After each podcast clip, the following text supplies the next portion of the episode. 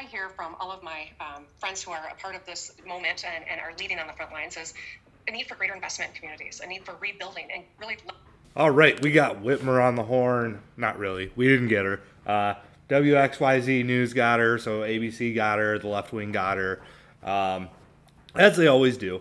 But we've got an interview from Whitmer. We're going to be, uh, we are going to be just tearing her apart. Um, not intentionally. Uh, she just does it to herself, and it's it's really hard not to do. So uh, we're gonna be doing that. We've also got a really interesting opinion piece uh, that I'm gonna be talking about. There is ooh so much. John James uh, had an interview. Uh, we're gonna be looking at that. People breaking the law, sympathetically making the news, and why is John James exactly right We'll be looking at all that and more. I'm Thomas Fry. This is the Homes Politicast.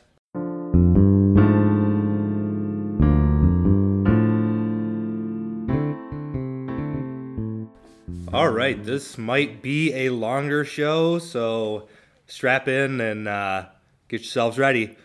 We're going to be looking first at this interview just because I want to get it out of the way. Um, so Whitmer had an interview on WXYZ Detroit ABC outlet. I'm not going to play the whole thing. It's about six and a half minutes, but I did want to call out Whitmer for blatantly lying. Um, so let's let's uh, let's check this out. This movement that's grown across the country, it's calling for serious change, including abolishing departments or redirecting funds for police. And in Detroit's last budget, nine million went to the health department to cover things like social services. DPD got three hundred million dollars. So, do you support defunding police? So, what I hear from all of my um, friends who are a part of this moment and, and are leading on the front lines is a need for greater investment in communities, a need for rebuilding and really leveling the playing field through uh, better schools and better transportation and better access to healthcare. And those are things that I absolutely support. Um, this, I think, this moment in this country um, can't just be a moment. It really has to be the time for change. And that's precisely why uh, I joined marchers last week. George Floyd's memory has got to. Um, I know it hurts. It's visceral, and there's too many stories just like his, and too many people in our country live in fear of the police. What we need to do is have real reforms, yes, but it also needs to be accompanied by the kind of investment in communities communities that that um, has for too long been shortchanged. Uh, you mentioned uh, um, marching last week. All right, so we're we'll get into those investments in the community that she's talking about in a minute. But did you notice how the question was phrased? Nine million went to health services, while 38 million went to police. E- yeah, dude, you're in Detroit. There's a lot of crime. The police are underfunded as it is. I I guess defund the police. Yeah, get rid of it. See how that crime rate skyrockets. You will not be able to live in or around Detroit ever again if you defund the police and get rid of them. Because nobody will ever want to be a cop again. Because you know who's going to be targeted first? All those cops you just fired. They're going to all be dead. Nobody's going to want to be a cop in Detroit ever again. Do it. Please defund the police. Don't do it. Please don't do it. I am. I'll, you are gonna. you are gonna kill a lot of people if you do that. The community investments. Uh, and what is what is that gonna do to stop crime? You know what's gonna stop crime is less fatherless homes, um, less single mothers that are living on the state. That will that will help children grow and develop and be protected by their father. I had a I had a story about a father that sunk fifty thousand dollars into a home that he's rebuilding for his family. He went to go take a shower because he works all day and then works on the house to give his family a place to live, and then he had a fire, and all that just went right out the window. That is the kind of family that these young black people need that is the kind of man around that they need. And black women need to stop getting with men that are just going to take off. You can't. I'm. I'm. Yeah. I'm white. Sorry. I'm. I'm gonna tell you that anyway. I'm white women. You need to start. Stop getting with men that are just going to take off. You need to marry the man that that gives you your child, or you need to not give him a child, because that is one of the biggest indicators of poverty in America. You are in a fatherless home. Um, if you've never had your father around influencing you, loving you, teaching you to live, that, that there's just you're you're gonna have a bad time. Um, there's a there's a Brookings Institute study that tells this that children in, in two parent families always do better than children in one parent families. It is it is a statistical absolute that if you are in a two parent family, you will have a much better shot at success in life. So, I don't know how sinking money into communities is going to do it. We've been sinking money into Detroit for too long, Gretchen Whitmer, and it hasn't helped. That city has been Democrat controlled for the last 62 years. No, 58 years. Sorry, 58 years. Has been in Democrats' hands. What are you talking about, Whitmer? You're a Democrat. Your people haven't done their job. So or either that or your ideology isn't working. Um, so, I, you know what? Maybe Detroit needs to vote Republican. Maybe Detroit needs to clean up their streets. Maybe Detroit needs to do something to help the black community, to help the, the people that are law abiding, that are trying to make a living. Let's help those people, not the young men running around with guns and the young women staying home and just having a bunch of babies by a bunch of young dudes running around with guns. All right. All right. So I've rambled on about that long enough. Uh, let's continue with this this next uh, hardball question from WXYZ here to Governor Gretchen Whitmer. Uh, marching last week. Uh, you've been advocating for social distancing during this pandemic. Your critics, however, are accusing you of not practicing what you preach when you marched in Detroit last week. So, how do you respond to Michiganders who see a double standard? You know, I have never told people they can't demonstrate, even when they were demonstrating against me. The only thing I said was just try to do it. Please do it responsibly. Wear a mask. Try to stay six feet apart. Wash your hands. Use hand sanitizer. When I marched the other day, it wasn't always we weren't always able to stay six feet apart, but we all were wearing masks. The vast majority of us, and I, I kept my mask on, and so did the lieutenant governor and Mayor Duggan and a lot of the other ecumenical leaders, rabbis, and um, priests who, who marched with us and bishops. Uh, the fact of the matter is, we did it as responsibly, um, you know, as pursuant to all the CDC rules. We didn't shake hands, we didn't hug, we didn't high five like we usually do upon greeting. We took every effort to keep from spreading COVID 19 if, if, any of us had it. And um, I think that that's precisely how you demonstrate, how you raise your voice, and do it safely in a global pandemic. Oh my goodness. Oh my goodness. It's not the hypocrisy we're talking about. The hypocrisy we're talking about is you going out to talk to a bunch of people that have burned three, no, four of your cities to the ground. And you won't come out and talk to peaceful protesters that are concerned that you are overstepping the Constitution. That is the hypocrisy we were talking about. You, you little snake. You little snake. You slithered right past it, didn't you? And WXYZ just let you do it. Yeah. Yeah. I'm not letting Mrs. Frisbee around you. She'll get eaten right up because you are a snake. All right. So I guess a non-specific answer to a non-specific question. Uh, we're moving on because this guy is incompetent most of the time. Um, you know, if if I was in there, we'd be having a much better interview. Uh, which is, you know, shameless plug for the show. Uh, support us. You know, if you know anybody that has a business that may want to advertise with us, uh, let them know. Um, traffic on the website is always good. We had our first subscriber, yay! So, uh, keep doing all that uh, if you like the content and you want to keep it going. Uh, so, and by keep it going, I mean keep it growing, not like stopping this, because that's not happening. All right. The past few days, Republican state leaders have called for you to reverse your nursing home policy, allowing COVID positive and negative patients in the same building. Uh, is this something you are considering? So there hasn't been one nursing home that has taken a COVID 19 patient that they didn't think that they were prepared to care for. That's something that I think has gotten lost in some of the reporting, and that's why I wanted to to make sure to share that with you. Um, we have made it given nursing homes the ability to make that determination. We know that uh, patients who are residents need a place to go upon being discharged, and so that was one way of doing it. I think we've learned a lot in the last 10 weeks. We're going to continue to work with um, the administration in nursing homes across Michigan. We know that older Michiganders are uniquely vulnerable and um, often have a, an additional condition that comes along with with being an older person, and so it is really important that we continue continue to um, be nimble as we are learning best practices and, and make sure that we reflect those and, and, lead here in Michigan. Lead here in Michigan. I think we've made great strides, but it, the novel nature of this virus means that we're always learning and, and we're always going to have to continue to evolve.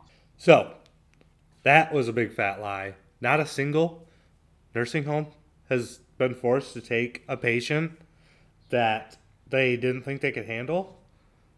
Um, your executive order, Gretchen, determined that that was a lie. right in the executive order. Executive Order 2020 84. Uh, you scroll down, number two. A long care facility, long term care facility, must not prohibit admission or readmission of a resident based on COVID 19 testing requirements or results in a manner that is inconsistent with relevant guidance issued by the Department of Health and Human Services. Okay, so they are not allowed. Yes, there is this provision that is inconsistent with relevant guideline issued issued by the Department of Health and Human Services. But what did what guidelines have they enlisted? I can't find any. It looks to me like she's just making nursing home patients take their, you know, their people. Uh, and in not even not not even taking old people. Uh, you'll remember that there was a 20 year old that was admitted into a nursing home that had COVID 19 that beat the crap out of an elderly patient there. Yeah, he was mentally disturbed, but her uh, her policy put that in there. Um, so I don't I don't know what you're talking about, Governor Whitmer. You're you're a liar, liar, and your pants are on fire. Um, which is very rude. You should put some more pants on because nobody wants to see that. All right. So I'm not going to go through the rest of it because he, he just asks super important questions like when can we gamble again and um, oh yeah he finishes by asking uh, what do you, what else do you want to tell the people of Detroit you know as though they're the only ones that matter again um, awesome so yeah that's our governor that's the news coverage of her um, you know I I would love to hear what kind of questions my listeners would want to ask Governor Whitmer, because uh, you know I'm always open to getting new ideas. Any listeners, uh, uh, Democrat, Republican, left, right, center, you know, I, am not sure how many of each I have of those, but uh, yeah, I'd love your your fan mail. We can take mail at the show now, uh, so yeah, go subscribe. Uh, we'll be sending out news news. I'm gonna try and figure out how to send out newsletters with it. Um, but yeah, so that's your governor. Um, let's move on. So John James is, or did John James did an interview with MLive, um, not video. Uh, so unfortunately, we won't be able to play that. But um, he did come out in support of increased training for police departments. We talked about that on Wednesday and um, how ridiculous it is because Minnesota already has it, Minneapolis already has it. Um, so uh, that's more just pandering from James. Um, but uh, he also says that um, plans to defund the police department are, quote, insane, um, saying it would cause more harm in African American communities, uh, which is the same exact thing I said. I agree with that. Uh, he also criticized Peters' bill to create a National Crime Justice Commission, which would study the entire criminal justice system and propose reforms. Um, so yeah, I, uh, I, I disagree with that. Um, another ABC outlet, uh, WNEM News, reported on Bill uh, Peters' bill. Um, says or saying it's trying to find ways of reducing crime, improving public safety, and promoting more equitable criminal justice practices and it passed unanimously in the Senate.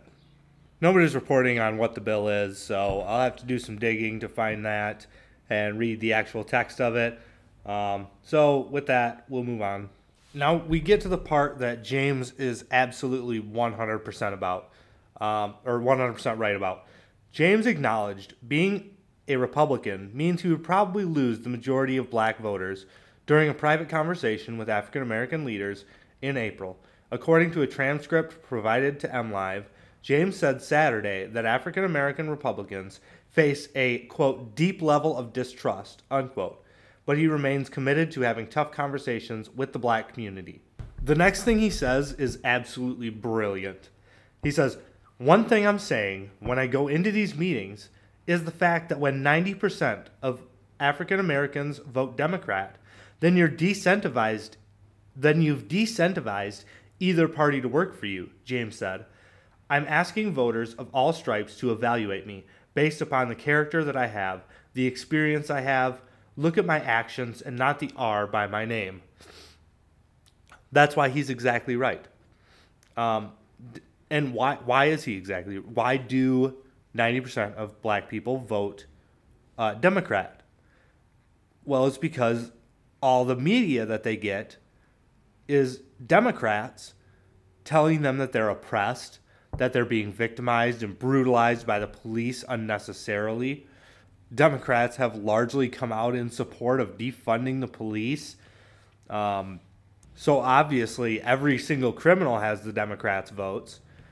Uh, the black people that see the news and know that they have a criminal in their family are going to vote Democrat because it's it's not that they believe they have a criminal; it's that they believe that the criminal was victimized wrongly by the police. When most of the time he wasn't. He was committing a crime. He was arrested and prosecuted for the crime. And yet the the media constantly uses words like racist and bigot um, to describe Republicans based on their principles. They believe that when you leave people free to succeed and give them the tools to succeed, like a family, a stable family, a stable home where the father is present, protecting his family.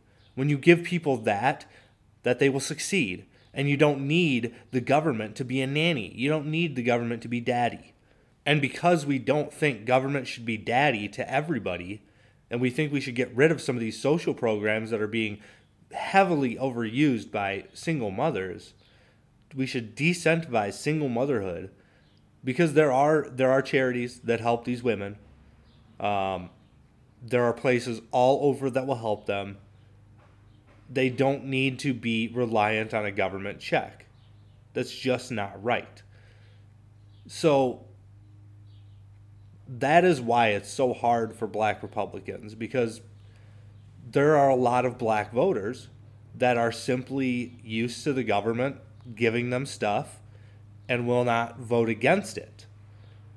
Um, no, that not all black people. Obviously, ten percent do not vote Democrat. Uh, why is that? I think listening to that ten percent uh, would be a good idea because here's the here's the nasty little truth that the media will never tell you. All the places where black people are doing the worst are Democrat run. Democrats have been in control of these black areas for so long. Why is it still so bad? It's either the policies you're enacting or the people are too incompetent to actually succeed. Those are the only two options. Well, there may be more, but those are the biggest two options. right? If your policies are so great, then they should be helping these people to succeed. Unless they're too incompetent to be able to use your policies to be able to succeed. So, th- either way, you're telling the people that they are that you've got all this, these good things for them. But here, just let me give you one more.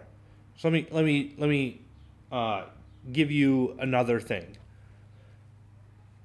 How is there's there's an old proverb everybody knows it. Uh, you give a man a fish, he eats for a day. You teach a man to fish, and he eats for the rest of his life. Well, the government is a professional fish hander outer. Uh, I'm I'm making that a word. That's a that's an official title uh, for the government now. Uh, fish hander outer. This long rant that will probably get me, you know, called racist and um, a horrible person. At least I hope it does. That means that people are hearing it. Um, so that would be great. Uh, so we're gonna move on because that was that was quite the long rant there.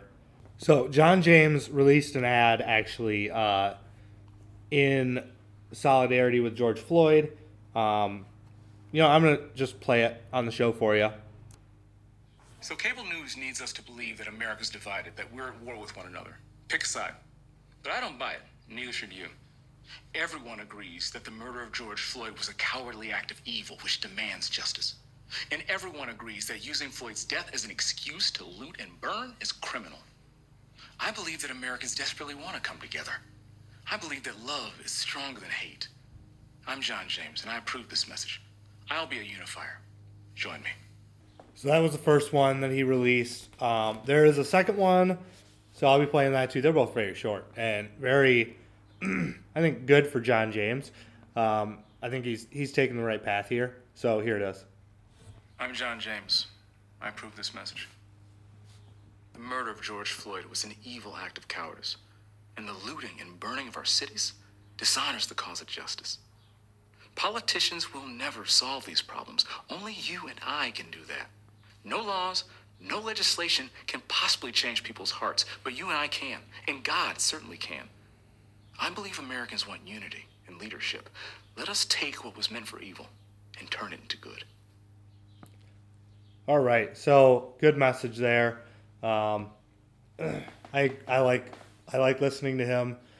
I think it's it's it's tactically good for him as well, um, because well, you know what, you know what, I'm just gonna let it stand. Let him have his word, and uh, you guys decide for yourselves what you think about him. And that's all I have to say about that. All right, so now I'm actually gonna do something um, which may sound a little weird, but uh, just go with it. So I'm gonna string in a clip that I did yesterday when I got some breaking news. Um, so here's that. All right, so MLive ran an opinion piece by The Tilt. Um, I'm looking into them. I'm gonna find out who they are, but this piece is by Brian Brian Guyan, I think. MLive has this piece. Should police departments be cut to fund community programs? Um, I'm gonna I'm gonna just go ahead and give you the short answer. No. No, you shouldn't do that. But he does make some good points in the article, so we're gonna go over it because, hey, why the heck not? All right. So he talks about uh, in the first paragraph. While there is a large spectrum in terms of what this actually means, referring to defunding the police, uh, proponents are in agreement about one principle: police budgets should be reduced. Some say police should be defunded entirely, and that money should instead be reinvested in community programs that actually support social welfare goals rather than criminalization. Now, I'm not exactly sure what he, what he means by supporting criminalization. Um, he kind of he kind of put that up against you know the comparison between police and community programs. So community programs support social welfare, police supports criminalization. Um, I'm going with no on that. I think the police actually deter criminalization. Uh, pretty sure that's actually what they exist for. So, uh, it just, uh, okay, we're gonna just ignore that one because it's stupid. Uh, calls for defunding police recognize that police are overused to address too many societal problems. That this I agree with. I actually agree with this wholeheartedly. Uh, homelessness, drug use, and many other petty crimes do not require armed police. Well, drug use might. Um, I've seen some pretty crazy things from people on drugs. So, I mean, yeah, if you're on some weird stuff and you're running around with a gun, firing and doing crazy, or run, even running around with a gun, um, doing insane things, like, yeah, police are probably gonna have to stop. I mean, who's gonna? Who else is gonna stop you? Your doctor? You're not gonna send your doctor, seventy year old man, chasing around some drug addict. Can you imagine that doctors being sent out to round up drug addicts? Okay, I'm I'm getting off track here. Uh, I just I I think that that's hilarious. But uh, so homelessness, uh, there's a, a large problem with drug use and mental disorders in the homeless community. Um, so many many other petty crimes. Uh, I'm not sure what that means. So here's here's why I agree with his statement that police are overused to address too many societal problems. Um, because there are too many people being told that their societal problems aren't actually problems. Um, you know, it's saying that it's okay to be homeless, not arresting somebody for that. Uh, like who who in their right mind lives like that? Um, generally, it is not a result of just I can't um, I can't find a job. Generally, it's a result of I am unable to function as a human being. Um, possibly I can't find a job. Possibly, you know, I'm, I'm addicted to drugs. Possibly I'm, you know, there's there's any number of things that could be wrong with somebody that is homeless. Um, and if there's not, there are programs to get you out of a homeless situation. Uh, I know I've known a few people that have gone through uh, Christian programs that have brought them out of homelessness, uh, taught them to manage their money, taught them to manage their time, taught them, you know, how life works, how we need to function as people in order to, you know, sustain ourselves. So, leaving people on the street that are mentally ill, um, we cannot do that because these people are unstable. There, there's a possibility of violence from them. Um, it's very hard to, you know, catch a homeless guy after he's like, after he's done something. I mean, like, where do you go to find him? Um, so, homelessness should not be encouraged at all. It should be illegal. Um, but we do need to address it differently. I think you know, getting getting these people. I almost want to say that this is an argument for institutionalization of people, but that can be misused too. I can I can see that going horribly wrong. Like, um, you know, maybe some little prick at Grand Valley saying I'm mentally disturbed and um, you know I need to be put away into a mental institution, and some little prick liberal judge agrees with them, and then I go away forever. Uh, so uh, that does worry the hell out of me. Um,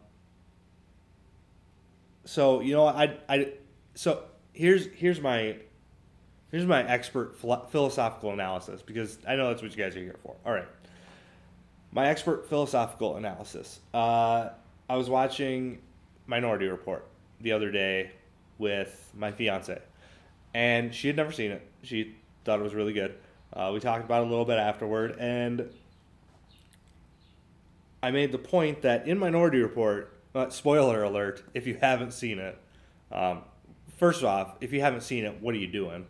Second off, go watch it. Third, um, yeah, I'm, I'm about to tell you the plot of the movie. So they have this perfect system for catching murderers. Uh, they came upon it by accident. Um, some drug addicted people were losing their children because they were drug addicted when they were pregnant. Um, these children were mentally challenged. Uh, they were the the doctors were experimenting with ways to fix these mentally ill kids, and accidentally gave them powers to see the future. Yeah, I know it's uh, it's a little far fetched, but so they they see the future. Um, only with regard to murder.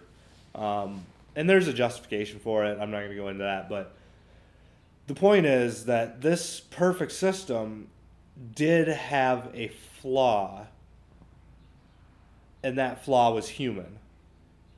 That is always the flaw in any system. We are human beings, we are sinful, um, we are not capable of keeping a perfect system.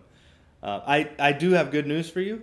Uh, there will be a perfect system eventually. Uh, Jesus Christ will return. He will put an end to all sin.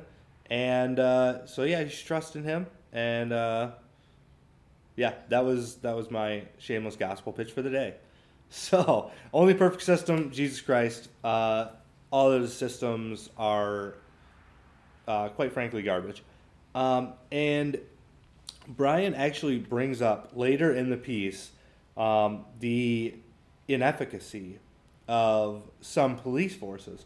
And he, he says, so this is down in like paragraph five. Um, Chicago police failed to solve more than one in six homicides it is not much better in many other cities. While they are failing to solve crimes, they are repeatedly killing black men and women, often for petty crimes. Now, I would like to see his uh, his um, reasoning for that, or his his statistics for that.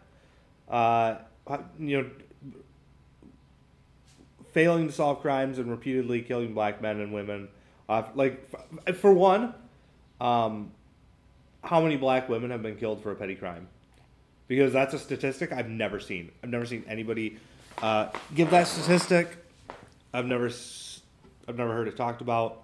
Uh, to my knowledge, black women are not committing crimes at a significantly higher rate than white women, um, because women just in general don't commit crimes as often as men. So I would like to see some justification for that.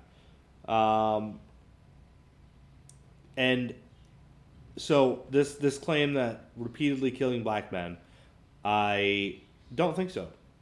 Uh, fact check false. Actually, MLive. Um, often for petty crimes. No. Uh, so last year, a total of nine unarmed black men were shot. Nine. So don't tell me that they are repeatedly killing black men for petty crimes. These people are committing crimes with guns on them. How do you think the police are supposed to respond? I posted a, a video on my Facebook. Uh, there's this cop, and he's telling the telling the criminal, "Don't you get in that car! Don't you get in that car!" And he's just pointing the gun at him, and the criminal's inching toward the car, and you know he he ends up you know he ends up telling him not to do every single thing that he does. You know he sits down in the car, uh, he reaches for the glove box. He opens the glove box. He grabs the gun. He points the gun at him. All the while, the cop is telling him not to do every single one of these things. This criminal is doing it all very slowly. And it says how society thinks policing should be done. And I, you know, I just I resonated with that. I was like, wow, yeah, uh, people around here like they don't understand. They don't understand. This guy doesn't understand either. Um, what exactly police are facing. He's just he's pushing a narrative. Um, he says it is infuriatingly common to see stories of police department with years or even decades long backlogs of rape kits that have not been tested or investigated. In one case, police left Lavinia Masters' rape kit untested for more than 20 years. Yeah, we all heard about that one. Um, these are not aberrations, these are a common feature of policing across the United States, and it is only the tip of the iceberg. So, um, yes, yes, Brian Guyan. Um, when you defund the police, when you take away their their funding, as we've been doing for years, when you villainize them, uh, when you criminalize them, when you when you're not supporting your cops, um, they're gonna have a harder time supporting you and I know about these like these rape kits. How often do they have uh, the DNA that matches them? There's a reason they don't test every single rape kit that comes in. Testing is expensive. If they have a suspect, they can test against the rape kit. But without a suspect, without without having DNA to test against, what good is it going to do? They're going to test it. They're going to find out what DNA, you know, they have and what they're going to test against every single future crime scene against that against every single rape kit? Like do you have any idea how much manpower that would take? Uh i mean because because first off not all crime scenes require dna um you know analysis. Uh it's, it's just it, it sounds ludicrous to me um to to suggest that these failings are somehow the police's fault I would ask them, you know, those one in six homicide cases that, you know, they, they have solved. Uh, should should we put those people back on the street just because the police didn't, you know, catch the rest of them? Um, I think even Brian Guyan would agree. No, we should not. So here's my take on this piece overall because I've been ranting about it for a while. Uh, we shouldn't defund the police for sure. That's stupid. We should rethink how we allow our society to operate, though. How we allow, you know, what we allow, what we don't. Um, I, I, I think we should not, definitely not normalize mental health issues. We should not say, oh, there's nothing wrong. We need to get people help when they have mental health issues. We need to somehow keep everybody free. Uh, so, yeah, you know what? We're to move on because, um, yeah, I'm not in favor of defunding the police still, Brian Guyan. So, failed argument, and we go. And to end the show, because I promised you uh, criminals being treated, you know, very, very wonderfully by the news. Here it is. Uh, letter from the editor. Journalists record the pain of community protests, and they live it too. What, what, what bravery! What courage! What, um, what just abs? Okay, I'm done. So I'm live reporting this. As much as you, the reader, have felt the heaviness of this moment in America, our reporters and photographers are living it too. Like you, they are people and citizens who have been shaken by all of the dimensions of George Floyd's death at the hands of police, the protests, the riots, the tough questions that lead to raw conversation about our society, our biases, and our privileges way to romanticize riots. Wow. Okay. Thanks, MLive. Um, so it goes on and talks about all oh, these reporters are out and they're having to shower off uh, tear gas and they're having to, you know, take pictures of burning buildings and, um, you know, it's it's it's a lot of heroism that uh, is, you know, probably shouldn't be out after curfew. Uh, I'm not going to call you a hero. I'm going to call you kind of stupid. Uh, I would not be out as a reporter in that. Uh, you can take pictures of the burned buildings in the morning when you're allowed to be out. You can say, hey, rioters did this last night. Um, but it was your choice. You wanted that. Uh, so you, you went in and you got it. I I haven't seen a single one that has actually led to changes in conversation. Um, the mere fact that buildings are burning is fueling the conversation. The mere fact that there is so much looting and rioting going on is fueling the conversation. Not necessarily you're reporting on it.